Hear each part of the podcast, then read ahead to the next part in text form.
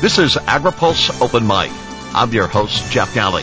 Our guest this week is Julie Anna Potts, President and CEO of the North American Meat Institute. AgriPulse Open Mic is brought to you by the American Sugar Alliance. Learn how a strong U.S. sugar policy supports a sustainable and efficient sugar supply chain at SugarAlliance.org. AgriPulse Open Mic continues with the Meat Institute's Julie Anna Potts. Next. America's sugar farming families and workers are proud to say that our sugar is made in America. The U.S. sugar industry supplies America with affordable sugar and provides good jobs in communities across the country. A new study from the Agriculture and Food Policy Center at Texas A&M found that the U.S. sugar industry supports more than 151,000 jobs and contributes more than $23 billion to the economy each year. America's sweetest industry is supported by a sugar policy that costs taxpayers nothing. Learn more about how a strong U.S. sugar policy supports a sustainable and efficient sugar supply chain by visiting sugaralliance.org. This is AgriPulse Open Mic. The meat industry has weathered the COVID storm and continues to push against supply chain issues as well as a limited labor workforce. Julie Anna Potts, President and CEO of the North American Meat Institute, says her members have declared hunger as a non-competitive issue and are collectively embracing sustainability and consumer confidence in the process that brings meat to their table. So the focus and the objective for our members to engage in what we call Protein PACT, and PACT is an acronym, P-A-C-T, for People, Animals, and the Climate of Tomorrow. And so we're really looking for continuous improvement across all of those aspects that you mentioned. Improvements in food safety, in environmental impact, in worker safety, and in nutrition and animal welfare. We are looking to commit to consumers that in every one of those areas our values align with theirs, and we want to produce a product that they find trustworthy. They know it was produced in an ethical and safe and environmentally sustainable manner. And that is really what it's all about, is continuous improvement in the industry that allows us credibly to build trust in the consuming public with the meat and poultry that they love and that they want to have feel good about consuming. So it's an all hands on deck. It's an all industry effort. Our part of it, of course, as I described the membership of the North American Meat Institute, our sector has made commitments to improve in those areas and has identified 92 metrics across those five areas that we're going to be measuring, I should say, and collecting data on. But in conjunction with that, partners across the whole supply chain. So all of the commitments that are being made in these areas with our livestock organizations such as the National Pork Board's We Care program, the U.S. Roundtable for Sustainable Beef, the U.S. Roundtable for Sustainable Poultry and Eggs. We're working in conjunction with all of the industry to collect data and to ensure that we're speaking with one voice across the supply chain so that our friends in the retail and food service industry that interact with consumers also have the information that they need about how to answer those consumer questions. It's all about building trust. Do you fear the debate that is coming perhaps in the new Farm Bill or in other areas of the country over sustainability, that there would be those that were willing to sacrifice productivity in the name of climate, and can we afford to do that?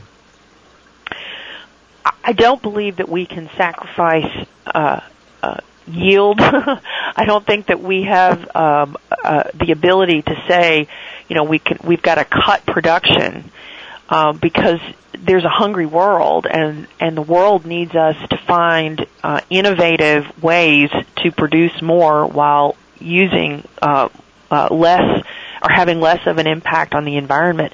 But agriculture is part of the sustainability solution, and there are lots of technological advances we've already seen, and we're seeing more. When you put all these smart minds and technologies towards solving some of these problems, you wind up with incredible solutions that both animal agriculture and crop production can take advantage of. And I am convinced that when the rest of the world understands what is available, we're not going to be cutting production. We're going to be, in the developing world, we're going to be bringing some of that technology to the developing world markets, and it's going to be transformative. But our focus on climate is important, but not at the expense of production, because there are too many hungry folks to feed, and too much fuel and fiber that's needed in the world for us to do that. Within the meat industry here in North America, can we finally say now that COVID is over, or are you still battling the disruption of the synchronicity, if you will, of the industry? Well, there are lots of answers to that question. I think the primary one is that the processing plants are running and are not quite back to full capacity because of labor. So we still have a labor deficit across the industry. I hear about it anecdotally. I think we'd probably put a measurement on it of about 5%, but that makes a big difference in the capacity of the plants to run throughput for the animals. So we're still suffering from a deficit of labor, and I think that's very much what we're hearing across all aspects of the industry. That's not unique to our processors and packers in the animal agriculture space. However, I think it's to put a different spin on it, maybe, and other supply chain interruptions. We've got stuff going on with the ports and the rail system that have made normal activity, very challenged. And when it comes to trade and just moving things around, we're in the meat industry probably not unique in that either. But I think as we look at things that have had this long tail from the pandemic of not having the same reliability and consistency, it gets to our ability to service the equipment in the plants and getting service people into the plants to do that, parts. We've heard lots of stories of how parts are sometimes not available, packaging. You think about all the things that go into getting a steak into the grocery store, and it's beyond labor. But I think labor is the primary reason that we still have a tail on the pandemic in terms of capacity and reliability in the supply chain. When I talked to Zippy Duvall, the president of the American Farm Bureau Federation, when I talked to other leaders, they would easily say the top issue for them is labor. And yes, from the farm standpoint, a lack of farm workers is leaving some land fallowed. It's changing the crops that some farmers raise because they can't get labor. It is changing the face of the production side of the business, and they need H2A. But from the meatpacking industry, from your membership, you need a completely different sort. So what does Washington need to do to resolve the situation? And if they don't, then what can they continue to expect to see? higher prices. So inflation, has many causes, but one of the primary things that would help with the price of meat would be a labor force in our processing plants. You're right, H2A does not work for our processors. We could use a special program, an expansion of an existing program or a special visa program for workers specific to the meat industry. And I would suggest that there are other processors in other sectors who could take advantage of such a program as well. It really requires a desire to really work on food prices for the politicians to come together around a solution for the processing side of the industry. I want to point out, that as much as we'd love to see labor on the farm significantly impacted by some of the things that are on the table right now. I mean, we're very supportive. You can't get the product to the customer without going through the processing, whether it's meat or dairy or anything else. So it's got to be a holistic approach to fixing the labor issues that we have in agriculture that includes our processing plants, or we really haven't solved the problem for the increased costs of food that we have seen over the last year. So after the Holcomb fire, I understand that the Department of Agriculture did an investigation into the prices that were paid to producers. And I also understand that the Department of Justice is involved in an investigation of price fixing right now. Following the Holcomb fire, the USDA investigation, what did they find?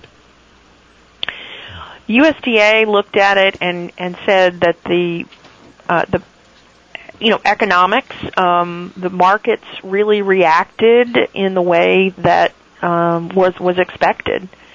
It was a terrible situation for everyone involved. I was very proud of the way our industry stepped forward and got the capacity back to what it needed to be, running,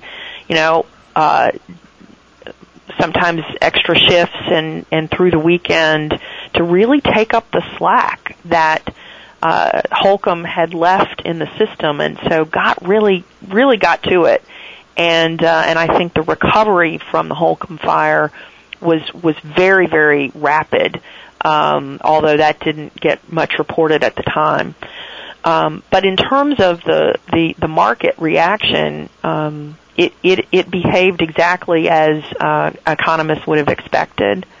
So it was a good story, but also a very terrible event. Colin Woodall with the Cattlemen's Beef Association said we owe it to the industry to finish the work of the Department of Justice investigation, and as yet I don't know that we have seen any particular results of that investigation. With regard to the work that's being done, easily fingers are being pointed at the meat industry for the disparity in prices, but there are a lot of circumstances that are taking place. What needs to be considered here about your industry, about the food supply chain, and all the elements considered? It's a great opportunity for me to be able to speak to some of the elements that go into where we find ourselves. We've already been talking about the labor situation. That's probably the biggest issue that we have right now. If we could address labor, the throughput would increase. We would have lower prices throughout, and I think that would go a long way to addressing inflation at that end of the supply chain. However, there are other things that are playing into this, and it's inflation across the board. So whether it's fuel, energy costs, packaging, everything, transportation, you know, everything has increased. And so we're seeing a lot of impacts from the post-COVID inflationary era that everyone is experiencing, and really, you know, the meat industry is no different.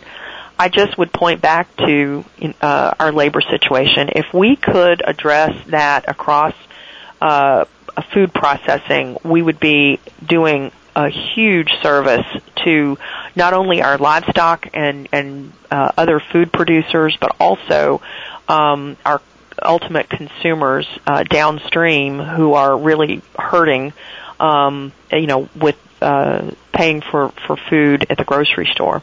So legislation introduced that would put a special investigator at USDA, legislation introduced by Senator Fisher and Grassley that would set the mandatory controls with regard to the auction system and how animals are sold.